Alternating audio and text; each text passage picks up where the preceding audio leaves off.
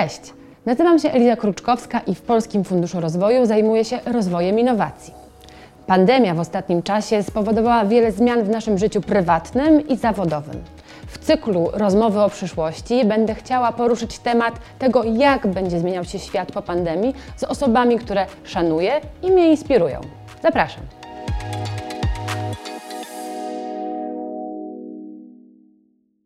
Cześć! W dzisiejszych rozmowach o przyszłości porozmawiamy o klimacie. Moim gościem jest Kamil Wyszkowski, który od 18 lat pracuje w Organizacji Narodów Zjednoczonych i zajmuje się, odkąd pamiętam, polityką klimatyczną. Cześć Kamil. Cześć, cześć. Witam Ciebie, witam wszystkich. E, tak sobie myślę w kontekście klimatu, o którym bardzo dużo się mówiło, że zszedł e, te kwestie ekologiczne, zeszły na e, drugi plan. E, podczas pandemii używamy bardzo dużo maseczek, rękawiczek, które bardzo często wyrzucane są na ulicę. I tak się zastanawiam, czy ta pandemia i ekologia zupełnie nie idą w parze? Znaczy, na szczęście idą e, i to ja powiem może coś mało, mało popularnego. Dzięki e, pandemii e, odkryliśmy, że nie jesteśmy niezniszczalni jako homo sapiens sapiens i, i nagle cała ludzkość drży przed tym, że może, uwaga, wyginąć, a klimatolodzy wiedzą to od bardzo dawna, no przynajmniej od konferencji sztokholmskiej w 1972 roku, którą zresztą Organizacja Narodów Zjednoczonych zorganizowała. Trąbimy o tym od dekad że mm, i przypominamy taką rzecz w sumie oczywistą, że jesteśmy stałocieplnymi ssakami, które są w stanie obok ptaków funkcjonować tylko w niszy temperaturowej, którą właśnie tracimy. A ta nisza temperaturowa to jest to nasze ukochane 24 e, stopnie i plus minus tam 10 w górę, 10 w dół.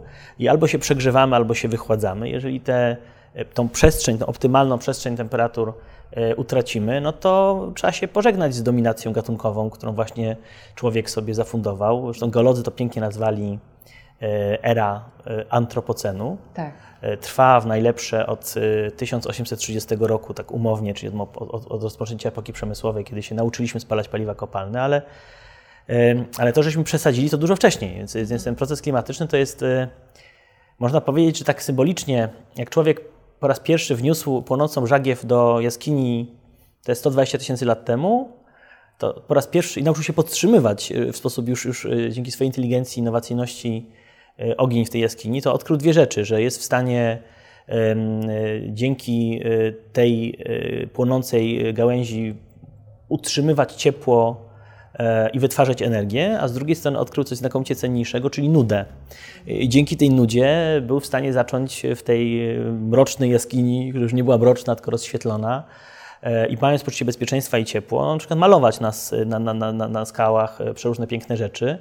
E, dzięki czemu odkryliśmy takie fenomenalne e, zjawiska jak refleksja nad sztuką, e, innowacyjność, przecież to były pierwsze narzędzia kościane do wydmuchiwania farby na ścianę z jakichś naturalnych składników. No i wreszcie ten sam nasz człowiek pierwotny, którego niesłusznie nazywam pierwotnym, zaczął wymyślać coraz bardziej innowacyjne narzędzia. E, no, dzięki którym jesteśmy tu, gdzie jesteśmy cywilizacyjnie. No i właśnie skutek tej swojej innowacyjności przesadziliśmy. I to jest no, przesadziliśmy kryzys absolutnie. klimatyczny. Tak, tak. E, przesadziliśmy tak. Ja ostatnio sprawdzałam, że taka maseczka jednorazowa rozkłada się 450 lat. I teraz, jak sobie pomyślę o tym, jak mocno byliśmy przejęci słomkami plastikowymi i była taka duża kampania, żeby ich nie używać, to co się z nami Polakami stało, że rozrzucamy te korona śmieci, bo już nawet jest takie pojęcie po polskich ulicach. Zresztą to pewnie nie dotyczy tylko Polaków, bo jak sobie przejdziemy po e, miastach innych w Europie, tych śmieci, korona śmieci jest bardzo dużo. To prawda. Czy jest coś, co się nazywa pandemia plastiku, e, bo przecież masteczki nie są niczym innym, one nie są papierowe, tylko one są, mhm. dokładnie, one są, one są po prostu polimerami syntetycznymi, mówiąc naukowo, e, i, i patrząc na, e, na no, natura nie, nie jest przygotowana na rozkładanie tego tworzywa sztucznego, które człowiek wymyślił. Ono się nie kompostuje, nie rozkłada, zalega w różnych dziwnych miejscach. Tak statystycznie patrząc, to od 1950 roku, kiedy nauczyliśmy się wytwarzać plastiki, wyprodukowaliśmy ich jako ludzkość 8,4 miliarda ton. To jest tak no ponad tonę na człowieka, nic z tego się nie rozłożyło. 3% zaledwie tej masy jest w użyciu, 7% jest gdzieś składowane bądź zostało spalone w tak zwanych spalarniach odpadów, czyli przerobione na energię, a ta cała reszta jest y, no właśnie gdzieś, na składowiskach, y, w lasach, w żwirowniach, w oceanach. No i jesteśmy zalewani tym, tym plastikiem no i z wszystkimi negatywnymi konsekwencjami dla nas samych i dla y, reszty ekosystemu. A ta reszta ekosystemu to opowiem na przykładzie, także wyobrazić to naszym słuchaczom, oceany. No, teoretycznie tam plastik powinien e, mieć trudny dostęp, e, a spławiany jest rzekami, czy wręcz zrzucany na wodach terytorialnych, bo nie ma co z tym robić. E, największa spośród sześciu widocznych z orbity okołoziemskiej plam plastiku na oceanach to jest pacyficzna. Ona ma powierzchnię trzech Francji bądź pięciu Polsk. Czyli tak wow. po horyzont mamy po prostu grubą warstwę plastiku, która sobie pływa po powierzchni oceanu. Co roku plastik w oceanach zabija milion ptaków morskich, 100 tysięcy ssaków morskich i niepoliczalną liczbę ryb i innych organizmów morskich. No i to jest ta konsekwencja tego właśnie antropocenu, gdzie człowiek po prostu w swoim geniuszu, no właśnie przesadził. A przecież plastik jest fenomenalnym tworzywem, które bardzo lubimy, bo nam ułatwia mnóstwo rzeczy, tylko że nie uświadamiamy sobie tego, że yy, no ta, ta konsekwencja tego odpadu dla ekosystemów jest dramatycznie zła i po prostu nie zarządzamy, nie jesteśmy w stanie tym zarządzać. Jest... A, a widziałeś ten film na, na Netflixie e, Davida Attenborough, który jest taki, taką brytyjską wersją Krystyny Czubównej e, e, o życiu o naszej, na naszej planecie. On właśnie rzeczywiście, mi się ten film bardzo podobał, bo oprócz takich tez, że jest źle, co się z nami, e, jakby co się, co się dzieje z tą naszą cywilizacją, stawia bardzo ciekawe tezy i na końcu filmu pokazuje, że ha, halo, zatrzymajmy się. Jest możliwość, żeby ten rozwój cywilizacyjny nie szedł, nie zatrzymał się, ale był trochę mądrzej przeprowadzony. No tak, zresztą no, miejsce, w którym pracuję, no to próbuję to porządkować. W ramach systemu ONZ mamy 17 e, celi e, koordynacyjnych, takich, takich korytarzy koordynacyjnych. One się nazywają cele zrównoważonego rozwoju ONZ. Y, wszystkie państwa świata, dokładnie mamy ich 193 plus dwa państwa obserwujące. Wszystkie są w tej organizacji. Nawet Watykan i właśnie Palestyna, bo te dwa są, mają status obserwatora. W sumie mamy 195 krajów. Y, one dogadały się, uzgodniły, że te 17 korytarzy koordynacyjnych to jest to, co mamy wdrożyć. To, to uzgodnienie było w 2015 roku. Później mieliśmy porozumienie paryskie, też w tym samym roku w Paryżu, czyli te cele redukcji emisji gazów cieplarnianych, głównie CO2 i metanu no po to, żeby temperatury, wzrost temperatur powstrzymać do wzrostu poniżej 1,5 stopnia e, względem początku epoki przemysłowej. I to jest no, super ważne, bo jeżeli przekroczymy tę magiczną granicę 1,5 stopnia, to utracimy zdolność zarządzania klimatem, czyli czymś, co jest super skomplikowane e, i bardzo złożone, bo to, że tak najogólniej rzecz ujmując, y, tak efekt motyla trochę, nie? Jak, jak się zmieni y, kierunek wiatru pasatowego e, gdzieś tam na, na, na, na, na, na dalekim Pacyfiku, E, no to e, zmieni się pogoda w Polsce. I to jest aż tak skomplikowane, jest tak złożone.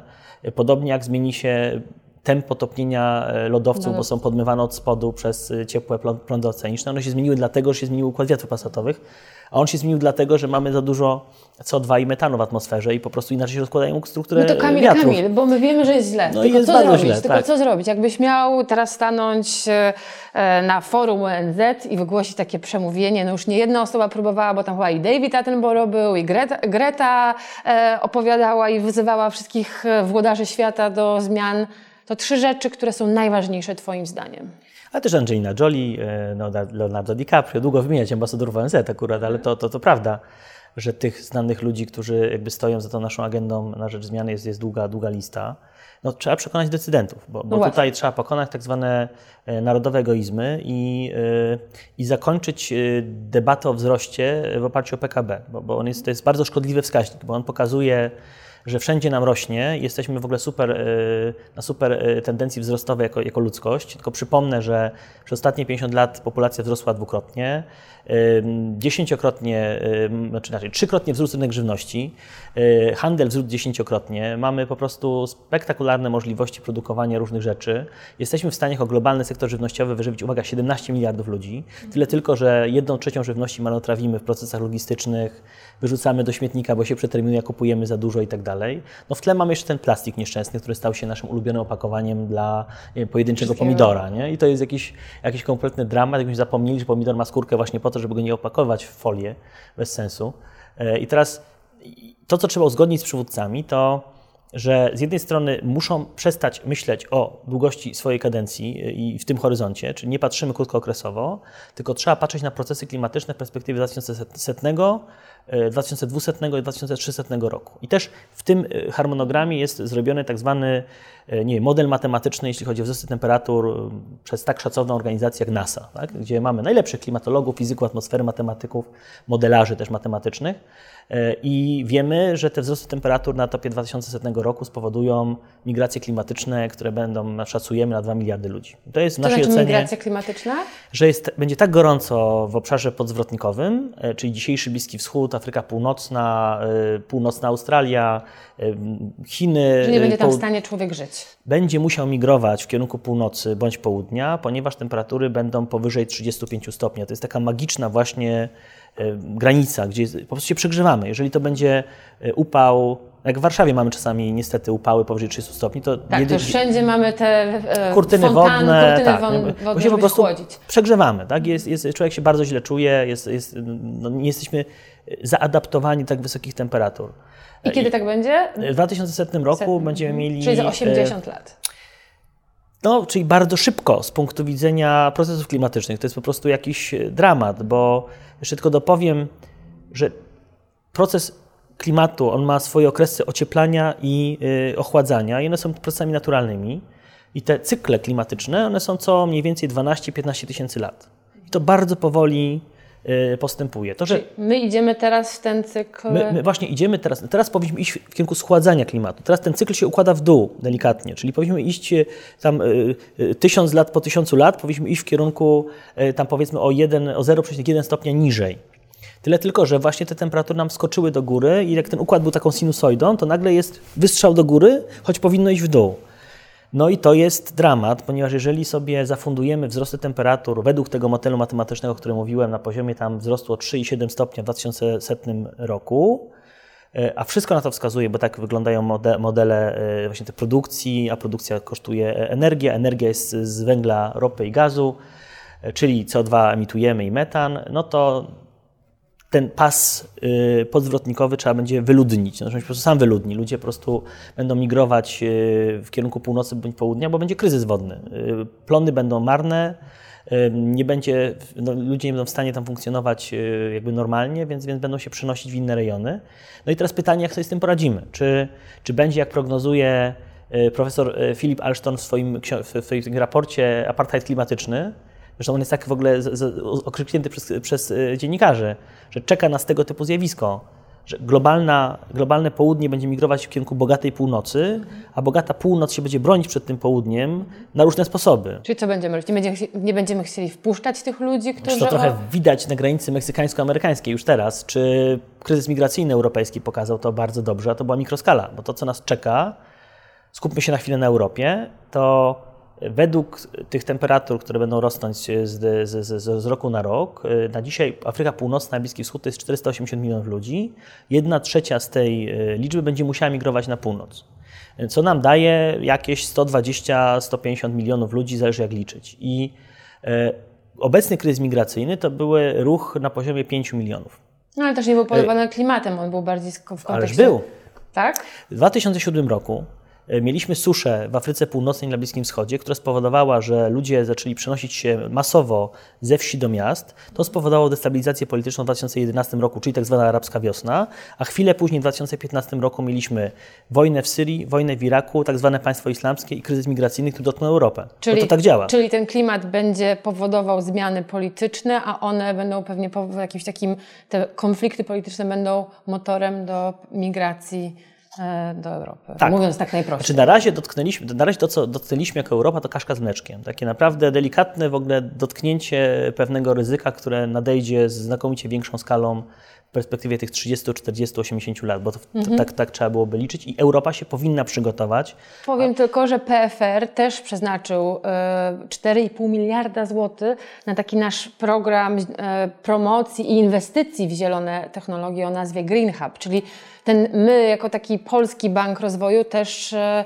to ramię inwestycyjne też mamy zamiar właśnie w takie technologie inwestować. I super. I dokładnie to jest ten trend, bo dzięki temu, że te pieniądze są na stole, to firmy produkcyjne i te instalujące no mają wreszcie y, szansę na jakieś rozsądne biznesplany, y, takie długo, długofalowo budowane. No w tle też inwestorzy indywidualni, jak nie no, słynny Bill Melinda Gates no i ze swoją fundacją. Przecież oni sfinansowali taki startup, który się nazywa Heliogen, który wytwarza temperaturę powyżej 1000, na dzisiaj 1080 stopni ze słońca. Po co? Po to, żeby w przyszłości ze słońca można było produkować stal, szkło i, yy, i beton, czyli cement. No bo żeby wytworzyć te trzy substancje, z których przecież zbudowane są wszystkie miasta na świecie, to jest przecież właśnie szkło, stal i beton, beton. to do wytworzenia tych rzeczy potrzebujemy w stalowniach, hutach szkła bądź cementowniach temperatury 1500 stopni mniej więcej.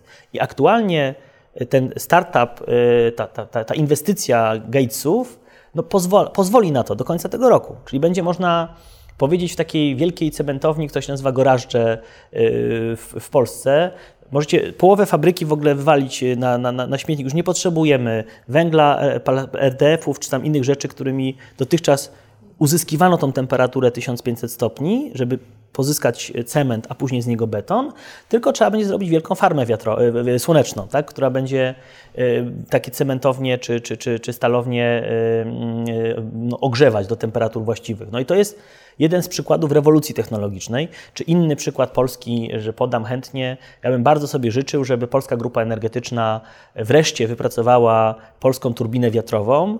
E, wróciłem dopiero co z Gdańska, gdzie y, chociażby Pomorze to jest miejsce nie tylko offshore'u morskiego, czyli właśnie tych energetyki wiatrowej na morzu, ale też, niewiele ludzi o tym wie, my budujemy fenomenalne jachty wodorowe. No I teraz właśnie. zaraz możemy y, przestawić Stocznię Gdańską na stocznię, która y, produkuje duże jednostki oceaniczne oparte na napędzie wodorowym, bo i tak cały świat musi ten ten wszystkie floty muszą ten, ten, ten napęd z opartego na ropie, dokładnie na mazucie, wymienić na wodór bądź inny napęd, ponieważ mamy silne zakwaszenie oceanów i, no i po prostu nie wolno tego robić. No, trzeba pilnie, pilnie w ramach tych procesów klimatycznych y, tego typu y, praktyk y, mm, no, zaniechać. No i, i polski biznes może z tego skorzystać, jak się podepnie mądrze. No właśnie, dotknąłeś się tematu, który też mnie dosyć osobiście interesuje, a mianowicie technologii wodorowej.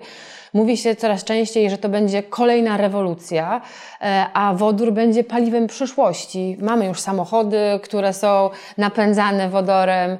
E, czy tak też to czujesz? Znaczy, to też jest ciekawa historia z tym wodorem, bo, mm, bo to nie jest technologia nowa. E, to jest technologia, powiedziałbym, stara jak, jak, jak, jak misje kosmiczne Apollo. Wytworzone ogniwa paliwowe oparte o ogniwa wodorowe zostały wymyślone przez speców z NASA w 1961 roku.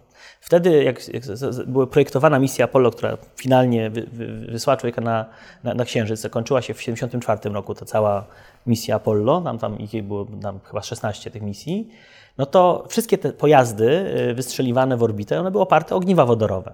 Tyle tylko, że później ludzkość o tym zapomniała, ponieważ była, było takie zakochanie się w ropie. E, I, e, no, I przemysł motoryzacyjny nie rozwijał, poza Japończykami, technologii wodorowych, tylko wszyscy rozwijali diesle. A potem wszyscy rozwijali e, samochody elektryczne. Tak o tym jest. się bardzo dużo mówiło. A jak sobie zobaczyłam statystyki, że Volkswagen powiedział, że do 2025 roku wyprodukuje, będzie w stanie wyprodukować tylko milion samochodów elektrycznych. To jest bardzo mała skala, jeżeli mielibyśmy rzeczywiście zmienić ten świat, więc wszyscy zaczęli się zastanawiać, to może wodór. Prawda, znaczy jest y, klasyczny przykład wyścigu dwóch technologii. Y, w mojej ocenie y, samochody elektryczne będą technologią przejściową, a docelową będą napędy wodorowe. Też dlatego, że wodór jest powszechnym, powszechnym pierwiastkiem. E, łatwo dostępnym, łatwym do przerobienia i wytwarzanie tak zwanego zielonego wodoru jest proste, a Polska to w ogóle może stać się no wodorową no mekką. Więc już rozmawialiśmy o energii, rozmawialiśmy o plastiku, e, o wodorze, to teraz chyba została nam woda, bo to jest ogromny problem. E, poszła, poszedł tak zwany fake news, że w Polsce e, mamy tak samo mało wody jak w Egipcie. To oczywiście nie była, to była jakaś tam manipulacja ze strony e, tej osoby, która tę teorię powiedziała gdzieś na forum publicznym, później to zostało powtórzone. Chodzi o to, jak później przeliczymy to na osobę, to mamy tej wody znacznie więcej niż w Egipcie. Niemniej jednak w porównaniu do krajów Europy z tą wodą mamy ogromne problemy, prawda? To, że temperatury rosną wszędzie, też w Polsce, i to, że mamy e, Instytut Meteorologii i Gospodarki Wodnej, który ma już ponad 100 lat, i że wiemy, że temperatury mierzone przez ten instytut pokazują, że w latach 1950-2000 nie mieliśmy dni powyżej 30 stopni w Polsce, a od, yy, od 2008 do 2020 takich dni powyżej 30 stopni mamy po kilka, kilkanaście rocznie. Konsekwencją jest silniejsze parowanie, mniejsza wilgotność i takie fenomeny jak w tym roku, gdzie na etapie kwietnia mieliśmy we wszystkich 430 nadleśnictwach zagrożenie pożarowe, płonęło bagnisko, które się nazywa Biebrzański Park Narodowy e, i najbardziej wilgotne miesiące były najbardziej suchymi. Co to oznacza? Że się kompletnie rozjechał klimat i okresy e, gdzie mieliśmy zawsze dużo wody, bo była ze śniegów roztopowych i w ogóle padało na etapie zawsze lutego, marca i kwietnia, już nie jest aktualne. Tak, nie śniegu. No i to jest y, przykład, y, o którym, bo pytasz mnie o kryzys wodny w Polsce. No tak. on jest. Polska jest na mapie krajów dotkniętych kryzysem wodnym, którą przygotowuje co roku UNEP, United Nations Environment. To jest agenda wyspecjalizowana, która zajmuje się środowiskiem. Y, od 1995 roku jesteśmy w takiej kategorii średnia, średnie zagrożenie brakiem wody, czyli na żółto jesteśmy zaznaczeni na tej mapce. Kryzys wodny ma się świetnie w Polsce. Polska ma e, poziom magazynowania wody na poziomie 6%, czyli to, co opada na terytorium Polski, jesteśmy w stanie gromadzić w 6% zaledwie, a cała reszta tej wody opadowej tracimy, bo nas z rzekami mhm, e, Wisłą, Odrą idzie do Bałtyku i po prostu no, tracimy tą wodę słodką. Dla porównania Hiszpania, która ma od dawna kryzys wodny, nim zarządza, to oni magazynują 46% wody. My 6, oni 46%. Oni to robią w oparciu o system zbiorników retencyjnych, y, one się nazywają mokre, dwufunkcyjne, że one y, łapią wodę na etapie silnych y, ulew, magazynują i stopniowo wypuszczają na etapie suszy. Mhm. My nie mamy takich zbiorników, mamy ich tam 70 kilka. Oni mają prawie 2000. I to jest ta różnica. Czyli to, co powinniśmy zrobić, zbudować 2000 zbiorników retencyjnych mokrych, nie jakichś wielkich instalacji, tylko takich niewielkich właśnie, gdzie jest y, naturalne zagłębienie terenu, które jakiś rolnik wysuszył poprzez zbiorniki, poprzez y, y, sieć tą, tą melioracyjną, odwadniającą no i tam zawsze się zbierała woda, tylko żeśmy, że ten, ten rolnik z sąsiadami y, to, to osuszył, żeby tam móc uprawiać rzepak. No i nagle się dziwi, że brakuje wody w studni. No, dlatego, że właśnie zatłukł y, swoją małą retencję. No to musi ją przywrócić. Tak? No i teraz pytanie, jak to zrobić, bo straci pół pola, no na którym siał ten rzepak, prawda? I musi się dogadać z sąsiadami. A najlepiej tu weszła interwencja państwa, które mówi, ok, to my ci zapłacimy za to jeziorko, które tam powstanie, bo to jest element programu retencyjnego, który na szczęście powstał, bo już go mamy. E, no i ten proces, te procesy się w tej chwili dzieją. I powinno w Polsce powstać y, przynajmniej 2000 tego typu instalacji wodnych małych, które na obszarach rolniczych, wiejskich, które przywrócą y, normalność, jeśli chodzi o gospodarkę wodną, magazynowanie wody w Polsce. Plus oczywiście trzeba dbać o też te duże, które są w stanie Polskę uchronić przed y, zjawiskami jak powódź stulecia z 1997 roku. Zaraz wracając do pandemii, już tak podsumowując, ja zaczęłam mówić o tym, że pandemia i klimat nie szły w parze, ale z drugiej strony może szły bo optymiści mówią, że przez to, że zatrzymaliśmy się w tym wszystkim lockdownie, nie wychodziliśmy z domu, nie podróżowaliśmy, zaczęła się też e, odradzać przyroda. Ja sama biegając e, rano w maju e, w Parku Skaryszewskim w centrum Warszawy spotkałam jelenia. Czyli ta przyroda zaczęła wychodzić na ulicę. E, więc może jest w tym jakiś pozytywny e, aspekt w tym całym naszym kryzysie. Może no Prawda, natura woła. Prawda, wspomniałaś o, o Davidzie Attenborough e, i, i jego działaniach, aktywności.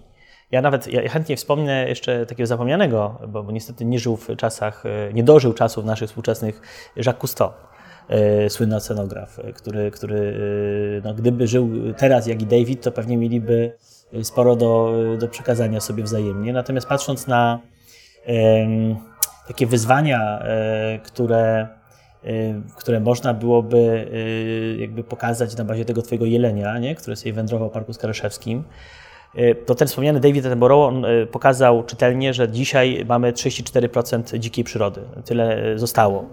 Kiedy wchodził na, na, na, na, na to swoje dorosłe życie dziennikarza, który zajmował się popularyzacją wiedzy o środowisku dzikim, no to tej przyrody mieliśmy tam powiedzmy 70 lat wcześniej 60 kilka tak, procent. 60 kilka.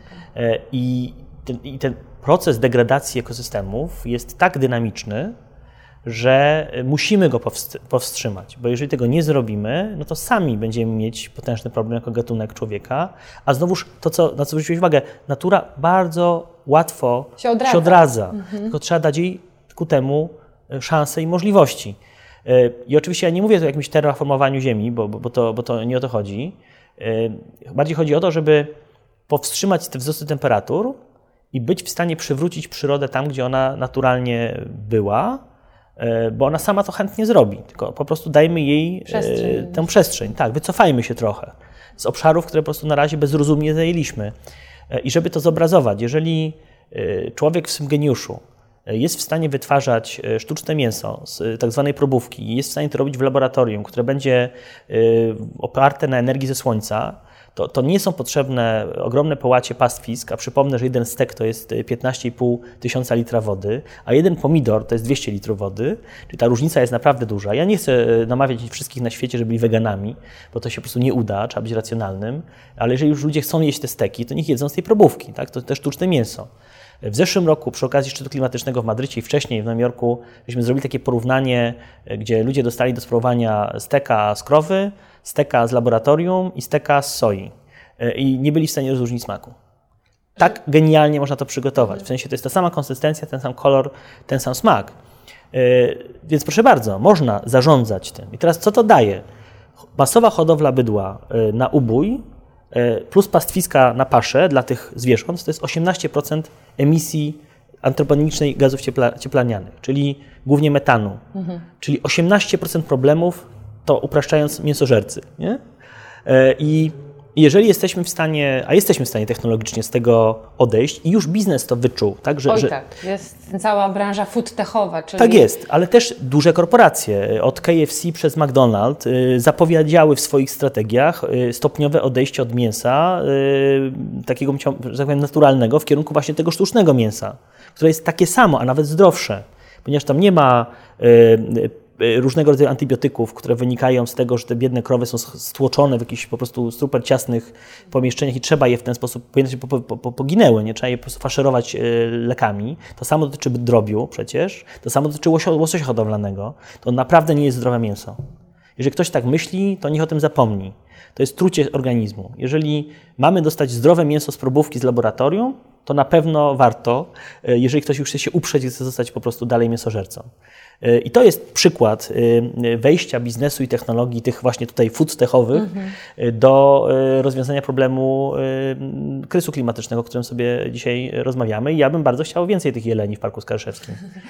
Dzięki Kamil za rozmowę. Ja e, podziwiam Twoją pracę i dalej idź i edukuj nie tylko polityków, ale też zwykłych Kowalskich, bo naprawdę takich rozmów myślę nam bardzo trzeba. Dziękuję za tą dzisiejszą. Ja dziękuję.